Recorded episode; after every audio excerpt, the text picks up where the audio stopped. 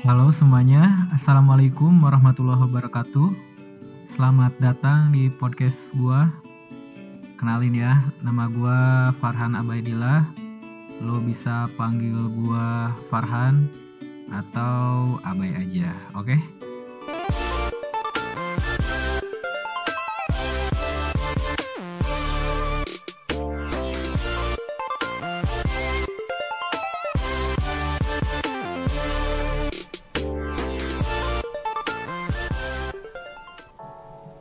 Sebelumnya mohon maaf banget jika lo podcast gue yang uh, kurang profesional dan suaranya kurang halus.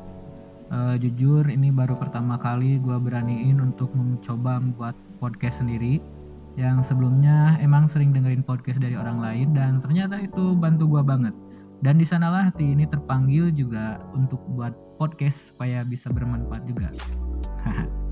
Jadi setelah gue minta saran ke teman-teman gue yang ada di Instagram di sana gue bikin question kayak kira-kira podcast pertama gue yang ngebahas tentang apa dulu ya? Dan banyak yang DM juga alhamdulillah.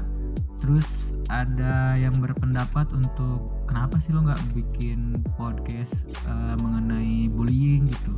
Karena di negara kita ini fenomena bullying masih mengalami angka kejadian yang cukup tinggi dari hasil survei aja KPAI mencatat bahwa ada e, dalam kurun waktu 9 tahun dari 2011 sampai 2019 ada 3.738 satu pengaduan kekerasan terhadap anak. Dan katanya trennya itu terus meningkat apalagi kebanyakan perilaku bullying ini sebagian besar terjadi di lingkungan pendidikan Nah justru itu gue sebagai tenaga pendidik ingin mengedukasi semua yang mendengar supaya tahu apa itu bullying dan bagaimana cara mengatasinya, oke? Okay? Oh iya, mohon maaf gue gak pakai bahasa yang formal karena menurut gue lebih enak pakai bahasa non formal kayak gini supaya bisa nyaman didengar oleh semuanya. Oke? Okay? Uh, eh, kita bahas dulu secara teori dulu mungkin ya, secara teoritisnya Pengertian bullying adalah suatu tindakan atau perilaku yang dilakukan dengan cara melukai secara fisik, verbal, atau psikologis oleh seseorang atau kelompok yang merasa dirinya lebih kuat daripada korban. Dan biasanya pada saat itu si korban tidak memiliki perlawanan sehingga membuat korban akhirnya menjadi menderita. Secara letterletnya sih istilah bullying berasal dari bahasa Inggris ya kalau nggak salah bull yang berarti banteng namun secara etimologisnya kata bully itu berarti gertakan atau seseorang mengganggu yang lemah mungkin dalam bahasa sederhananya kalau kalau di KBBI adalah penindasan, perundungan, perisakan atau pengintimidasian. Menurut gue bullying ada beberapa macam, yaitu ngebully secara verbal dan ngebully secara non verbal atau secara fisik. Ngebully secara verbal itu banyak digunain di kita ya. Contohnya kayak mencela, memfitnah, mengkritik, mengintimidasi, terus menuduh, menggosip dan lain sebagainya. Bullying ini biasanya merupakan awal dari perilaku bullying lainnya dan dapat menjadi langkah pertama menuju kekerasan lebih lanjut dan menjadi bullying secara fisik. Contohnya memukul, menendang, menampar, mencekik, dan lain sebagainya. Asal kalian tahu semua bahwa bullying ini uh, memiliki pengaruh yang negatif terhadap korbannya menurut gua efek yang disebabkan oleh perilaku bullying ini sangat terasa karena dulu gua juga pernah mengalami apa yang namanya bullying dan itu juga jadi salah satu faktor gua untuk buat podcast ini dan mudah-mudahan kalian bisa ambil pelajaran dari apa yang sudah gua lalui, oke? Okay? Menurut gua pengaruh negatif dari bullying ini adalah salah satunya menurunnya prestasi akademik karena akibat dari bullying tersebut lu menjadi pribadi yang gak percaya diri. Terus lu juga menjadi pribadi yang uh, pemalu. Dan itu semua akan berpengaruh lagi secara berentetan terhadap menurunnya minat lu untuk berpartisipasi dalam kegiatan yang ada di sekolah. Misalnya pas awal-awal lu masuk sekolah lu adalah murid yang rajin dan aktif. Jadi selalu bertanya kepada guru karena emang ketidaktahuan lu. Terus lu dibully tuh sama teman-teman lu. Ah dasar carmuk. Karena lu sering aktif dan bertanya. Dan hal tersebut menyinggung perasaan lu dan membuat lu menjadi enggan lagi untuk bertanya dan aktif lagi. Nah itu mungkin contoh kecil aja ya. Bahkan ada yang lebih parah lagi. Pengaruh terburuk dari bullying sendiri itu menurut gua adalah kematian. Lah kok bisa emang gimana caranya tuh bro? Ya iyalah. Orang kalau lu ganggu terus itu buat psikis si korban tergoncang coy. Dan larinya pasti ke depresi yang menyebabkan dia berpikir untuk mencoba untuk bunuh diri. Karena si korban kan dalam posisi tertekan terus uh, dia nggak tahu tuh harus bagaimana. Lu pikirannya nggak bisa jernih coy. Lu bayangin aja ketika lu panik misal lagi di rumah nih terus ada gempa apa yang lo lakuin? Lu panik kan? Gak bisa konsen kan? Main lari aja keluar rumah bener gak? Nah sama. Jadi ya otomatis dia akan berpikir jalan yang mudah untuk mengakhiri semuanya dengan bunuh diri. Gue juga ngerasain sekali ya dampak buruk atau pengaruh buruk dari bullying ini karena gue juga pernah menjadi korban bullying coy. Gue dari dulu sering kena apa yang namanya bullying. Gue masih inget waktu itu SD tapi lupa kelas berapa. Kayaknya mulai dari kelas 3 atau 4 deh itu udah kena bullying secara verbal dari temen-temen gue dulu karena ketidaksempurnaan fisik gue karena dulu tuh gue kurus kurus banget coy di sana uh, gue mendapatkan tindakan tindakan rasis dari teman-teman gue ya dia ngatain gue ceking lah lo krempeng lah lo inilah lo itulah dan itu membuat gue sakit hati coy. Dan itu berjalan selama gua di SD sampai akhirnya keluar. Dan gak sampai itu aja gua uh, masuk SMP dan masih mendapatkan tindakan yang serupa bahkan lebih parah ketika SMP kalau di SMP gua selain dapat bullying secara verbal gua juga dapat bullying secara fisik. Jadi ke, uh, kejadiannya itu seperti ini coy. Ya, emang dari dulu gua tuh apa menjadi sasaran bullying di SD juga. Jadi emang prestasi gue nggak bagus-bagus amat di bidang akademik. Jadi gue diremehin aja gitu sama orang lain juga terus masuk SMP juga sama gue masih menjadi bahanan bulian orang lain. Ya termasuk teman-teman gue ke waktu kelas 2 SMP gitu kalau nggak salah gue lagi main bola sama teman-teman. Terus hmm, ada teman gue yang baru yang dari luar kota itu tinggi besar coy. Apa badannya beda jauh sama gue yang ya kecil krempeng pendek yang gak bisa ngapa-ngapain gitu. Jadi pas main bola gue nggak tahu kejadiannya persis seperti apa cuman ada clash antara kita. Terus uh, dia ngajak berantem dan akhirnya di sana terjadilah uh, pembulian.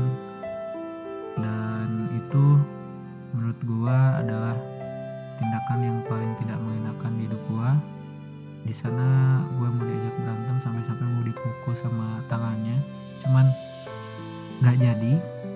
Padahal di sana tuh banyak teman-teman gua juga yang liatin cuman mereka nggak berani untuk misahin kita. Terus akhirnya dia nggak jadi mukul gua dan ngeludahin muka gua coy. Gimana? Parah nggak sih? Dan uh, eh, gue berharap lo semua uh, eh, gak pernah ngalamin ya yang namanya dibully karena dibully itu rasanya gak enak coy. Jadi serasa kita mau bertindak tapi nggak tahu harus bagaimana. Jadi serba salah coy. Dan lu tahu nggak apa sih yang melatar belakangi seseorang membuli? Nah, ini gue udah list beberapa alasan mengapa seseorang membuli kita.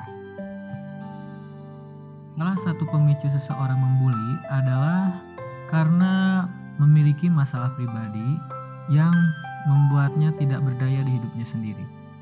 Oleh karena itu, bullying yang verbal atau fisik dilakukan bertujuan untuk menunjukkan bahwa si individu tersebut memiliki kekuatan sehingga rasa tidak berdaya tersebut dapat ditutupi jadi si pembuli ingin dianggap dan dikenal berkuasa karena mereka sebenarnya adalah orang yang lemah.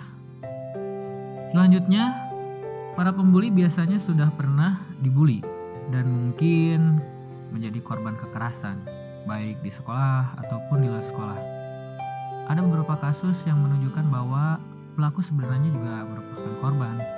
Contohnya seperti anak yang merasa dibully oleh saudaranya di rumah, kemudian Anak tersebut membalas dengan cara membuli temannya di sekolah yang ia anggap ya lebih lemah daripada dirinya gitu. Terus penyebab bullying selanjutnya adalah karena rasa iri pelaku pada korban. Jadi si rasa iri ini bisa muncul akibat korban memiliki hal yang sebenarnya sama istimewa dengan si pelaku tersebut. Jadi si pelaku mengintimidasi korban agar korban tidak lebih menonjol dari dirinya. Selain tidak ingin orang lain menonjol, seseorang juga mungkin melakukan pembulian ya untuk menutupi jati dirinya. E, contohnya seperti anak pintar yang tidak ingin disebut kutu buku, sehingga ia lebih dulu menyebut temannya yang pintar, yang lain sebagai kutu buku. Selanjutnya adalah kurangnya pemahaman dan empati juga dapat menimbulkan perilaku bullying. Ketika seseorang e, melihat orang lain berbeda dalam ya hal seperti ras, agama, budaya dan lain sebagainya, karena kurangnya pemahaman kita, maka e, mereka beranggapan bahwa perbedaan tersebut adalah hal yang salah. Mereka juga beranggapan bahwa menjadikan seorang yang berbeda tersebut sebagai sasaran bully. Sasaran bully adalah hal yang benar menurutnya. Misalnya dalam hal agama, e, dulu sempat booming tentang rasisme rasisme di negara-negara barat tentang Islam. Jadi Islam itu dicap sebagai agama teroris. Mungkin sekarang-sekarang udah mereda ya isunya. Cuman kita belajar dari sini mereka itu tidak mengerti bahkan kurang paham tentang Islam dan menjadikan mereka bertindak rasisme dan menimbulkan perilaku yang apa ngebully gitu. Jadi sempat juga lihat di YouTube ada orang yang beragama Islam itu dibully habis-habisan coy oleh mereka karena emang mereka dalam pikirannya itu Islam itu adalah agama yang teroris jadi mereka sekuat mungkin eh, apa istilahnya mendeportasi orang-orang yang imigrasi imigrasi yang ada di sana untuk keluar dari negaranya karena mereka takut dengan eh, isu-isu teroris itu. Yang selanjutnya adalah kurangnya perhatian. Nah, terkadang Pelaku tidak menyadari bahwa yang dilakukannya itu termasuk ke dalam penindasan. Selanjutnya, anak yang kesulitan untuk mengatur emosi itu dapat berpotensi menjadi apa perilaku bullying, coy. Jadi ketika seseorang merasa marah dan frustasi, perbuatan menyakiti dan mengintimidasi itu orang bisa lakuin aja. Jika sulit untuk mengendalikan emosi, maka Masalah kecil aja dapat membuat seseorang terprovokasi dan meluapkan emosinya secara berlebihan. Apalagi anak muda ya, yang notabene masih labil dan sulit untuk mengendalikan emosi. Gua ada satu referensi buat kalian agar paham. Jadi ada teman gua yang temperamen yang susah untuk mengontrol emosinya. Dia itu sedang bermain bola gue juga ikut di timnya waktu itu. Terus lawan uh, lawannya tuh bagus-bagus. Jadi tim kami dalam keadaan kalah. Dan ada satu momen ketika uh, si lawan itu nendang bola sampai ke teman gue ke kepalanya. Itu lumayan keras sih kalau menurut gue dan alhasil karena dia tidak apa tidak pandai mengendalikan emosinya apalagi dia seorang yang temperamen dia langsung nyamperin yang nendang tadi langsung nonjok kepalanya coy. Dan ketika itu waktu serasa berhenti gara-gara dia nonjok lawannya. Kebetulan dia yang teman gue yang temperamen itu dikenal sebagai orang yang apa istilahnya ya preman di kelas lah gitu nah jadi uh, untuk kalian harus lebih uh, positif ya harus lebih menjaga emosinya kuasai diri agar tidak apa terjadi kekerasan seperti tadi oke okay? nah itu tadi beberapa alasan atau penyebab uh, apa saja yang menyebabkan seseorang membuli kita. Nah, sekarang kita akan bahas langsung bagaimana cara mengatasi bullying, oke? Jadi dengerin baik-baik. Hal yang paling lo bisa lakuin ketika lo mendapatkan perilaku bullying adalah ceritakan kepada orang dewasa yang dapat lo percaya atau ceritakan pada orang tua maupun guru yang memiliki otoritas untuk menindaklanjutinya dengan cara lu bercerita kepada guru, otomatis si guru tersebut akan menindaklanjuti apa yang telah diperbuat oleh si pemuli ini. Nah, ntar si guru tersebut akan apa memberikan pengarahan kepada si pelaku bahwa pembulian itu nggak baik, itu salah. Kamu nggak boleh ngebully orang lain. Kamu harus gini, kamu harus gitu. Nah, mungkin itu akan membuat si pembuli menjadi sadar tapi ketika menurut lo cara yang tadi kurang efektif untuk diaplikasikan karena takut ada serangan kedua dari si pembuli takut karena nanti akan malah lebih dibeli lagi karena lo telah mengadu kepada orang tua atau guru. Gue ada cara selan selanjutnya yaitu abaikan. Kenapa harus diabaikan? Karena terkadang si, si pembuli ini ingin melihat reaksi kita bagaimana ketika dibully. Jadi ketika lo ngabaikan si pembuli ini, lo jauhin dan si pembuli itu akan rasa bosan sendiri nantinya gitu coy. Cara yang selanjutnya adalah tingkatkan keberanian dan rasa percaya diri lo. Jadi lo tunjukin pada lingkungan sekitar bahwa lo tuh bukan orang yang lemah coy lu tuh bukan orang yang mudah untuk ditindas dan ketika lu udah punya rasa percaya diri dan keberanian lu bisa langsung bicara pada pelaku tunjukkan bahwa apa yang dilakukan pelaku bukanlah hal yang baik dan bahkan justru membahayakan gitu. Jadi lo terus terang aja sama pelaku bahwa apa yang dilakukan itu bukanlah hal yang baik itu adalah hal yang salah. Lu gak bisa ngebully orang coy. Lu harus gini gini gini gitu. Lu terbuka aja coba deh. Ya syukur-syukur dia nerima apa yang lo apa opiniin gitu. Jadi dia bisa menerima dia juga bisa berpikir ulang dan berjanji untuk tidak melakukan hal bullying lagi. Menurut gua ini adalah cara yang efektif karena yang seperti lo tau sendiri gue tuh dulu di SD di SMP bahkan sampai SMA gue masih kena yang namanya bullying coy. Jadi waktu dulu tuh pas pertama masuk SMA kelas 1 teman-teman gue kan baru semua. Jadi melihat fisik gue yang masih kurus itu jadi bahan bulian coy. Dan ketika itu gue berpikir udah bosen ya dibully terus. Jadi gue action gue lakuin apa yang apa diperintahin yang tadi. Gue jadi langsung punya keberanian gue bicara langsung sama teman-teman gue bahwa gue gak mau dipanggil gitu gue gak mau dipanggil ini gue gak mau gue gak mau kalian apa mengejek gue bully gue.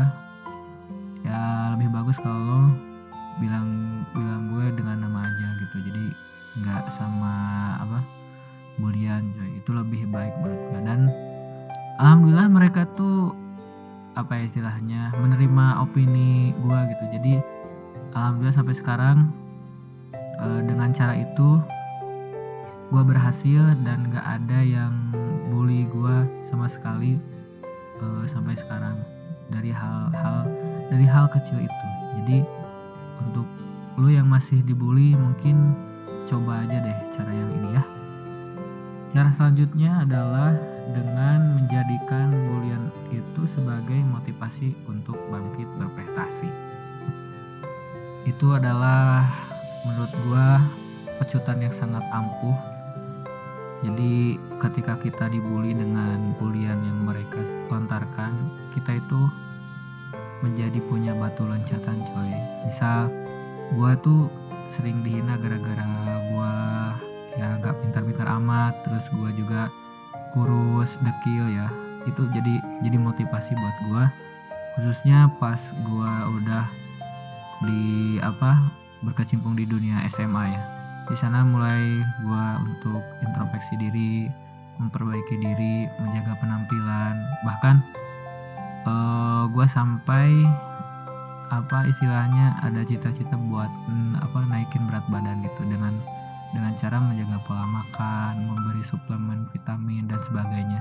Dan itu semua berhasil ketika uh, eh, gue mau uh, keluar kelas 3 kalau nggak salah. Di sana na apa berat badan gua naik ya menjadi normal sampai sekarang gitu. Sampai kuliah gitu alhamdulillah. Dan motivasi selanjutnya dalam bidang akademik gua dari apa udah dari SMP udah mulai berbenah diri. E, prestasi gua tuh selama di SMP alhamdulillah bisa ngalahin semua apa pesaing-pesaing gue yang ranking 1, 2, 3, 4, 5 dulu tuh pas gue SMP dari kelas 1 sampai kelas uh, eh, 3 kalau nggak salah nggak masuk ranking 10 besar deh. Cuman ada keajaiban terjadi di mana waktu itu gue sama teman-teman gue di SMP mau uh, testing ke sekolah SMK negeri yang favorit. Dan gue masih inget waktu dulu itu ada tujuh orang dari SMP gue yang daftar ke SMK negeri yang sama. Uh, dan alhamdulillah gue adalah satu-satunya orang dari SMP sana yang berhasil lolos di SMK negeri favorit tersebut. Dan itu semua dilakuin ya tidak mudah coy. Jadi lo harus berjuang dengan uh, motivasi yang berkobar-kobar. Karena sering diejek dan dihina lu harusnya harus semakin kuat coy. Jadi har harus beraniin diri. Jadi dengan motivasi yang membara lo tuh harus apa ya istilahnya lebih percaya diri dan sukses menurut gue itu sih. Dan gue nggak berhenti sampai situ aja gue pas lanjut SMA alhamdulillah eh, penampilan dari badan gue sedikit meningkat gitu ya. Jadi uh, udah mulai gak ada mungkin yang panggil gue dengan sebutan ceking atau krempeng ya karena gue udah beraniin diri ngobrol sama teman gue dan gue juga udah berbaik perbaikin apa penampilan gue dengan cara menambah asupan nutrisi ya asupan makan. Jadi berat badan gue uh, istilahnya ikut normal kayak teman-teman lagi gitu. Terus gue juga termotivasi di bidang akademik gue juga di SMA uh, eh, belajar sekerasnya agar apa lulus, bisa lulus ke universitas yang terbaik di Indonesia gitu. Dan alhamdulillah keajaiban itu terjadi. Sekali lagi mungkin ini adalah kehendak Tuhan yang Maha Kuasa atas segala yang diberikan mungkin gue nyebutnya ini adalah buah dari kesabaran yang gue jalani terhadap bulian selama bertahun-tahun dan menghasilkan uh, kenikmatan yang tiada tara menurut gue gue uh, lulus ke seko uh, sekolah maaf. Gue lulus ke universitas terfavorit seluruh Indonesia yaitu di Unpad ya coy. Alhamdulillah. Uh, dan di sana gue juga nggak asal kuliah. Gue juga dari istilahnya dari keluarga yang kurang mampu bahkan. Jadi gue mencari beasiswa dan alhamdulillah gue dapet beasiswa full di sana gratis gak bayar sepeser pun.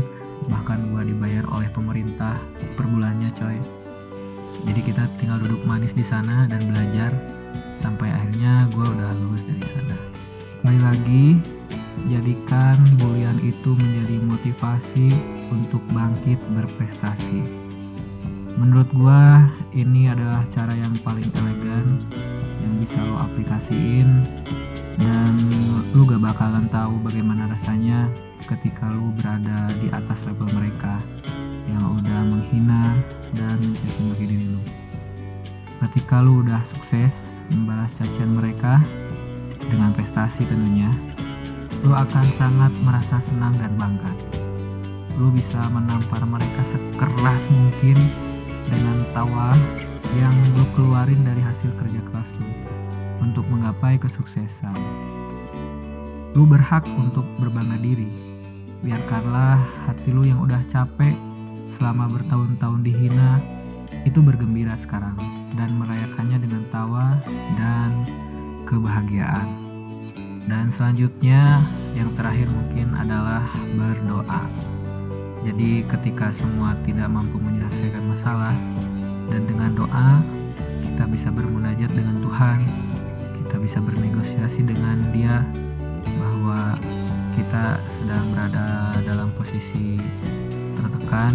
Ya walaupun beliau maha tahu tapi gak ada salahnya kalau kita berdoa agar semakin dekat dengan yang maha kuasa.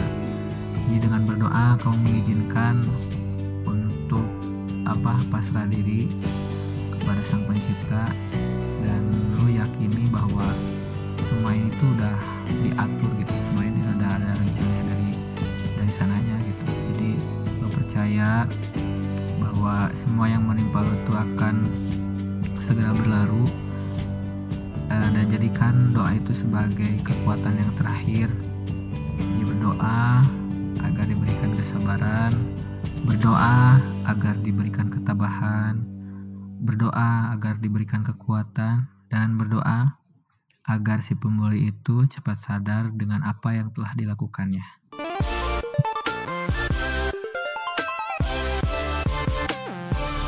Mungkin segitu aja dari gua. Terima kasih udah dengerin podcast gua. Mudah-mudahan podcast ini uh, bermanfaat bagi kita semuanya. Dan jika lu ingin sharing mengenai hal ini, boleh silakan langsung DM ke @farhanabaidillah, tapi jangan lupa follow dulu ya. Dan untuk kalian para pembuli, sadarlah. Ketika kamu membuli seseorang, secara tidak langsung kamu juga sedang membuli penciptanya. Dan untuk kalian yang pernah dibully atau sampai saat ini masih sering dibully, tenang, sabar. Jadikan ini sebagai pecutan terbaik menuju kesuksesan di dunia ini, oke? Okay? Bye bye.